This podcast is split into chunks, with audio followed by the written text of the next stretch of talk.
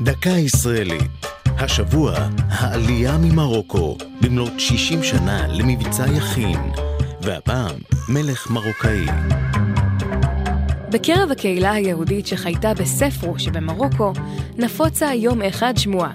המשיח קרוב, ואולי אפילו נמצא בעיירה. כשהחדשות מגיעות לאוזניהם, עולים פייטני העיר אל גגות הבתים. לפי האמונה, אם המשיח נמצא בעיר, הם יכולים לעלות על ענן ולעוף עליו עד ירושלים. אבל בניסיונות לתפוס את העננים, תושבי העיר נופלים ומתרסקים על הקרקע. הקהילה במצוקה. בזה אחר זה ממשיכים המאמינים לעלות אל הגגות ויחדלו רק כשימצא המשיח. גבריאל בן סמחון, שטבע את העלילה הזו למחזהו מלך מרוקאי, נולד בעצמו בספרו ועלה ארצה בשנת אלף תשע מאות ארבעים ושבע באוניית המעבילים הראשונה מצפון אפריקה.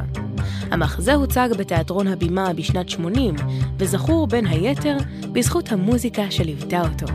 לימים נזכר סמחון כי שמע יום אחד ברדיו מנגינה שריתקה אותו.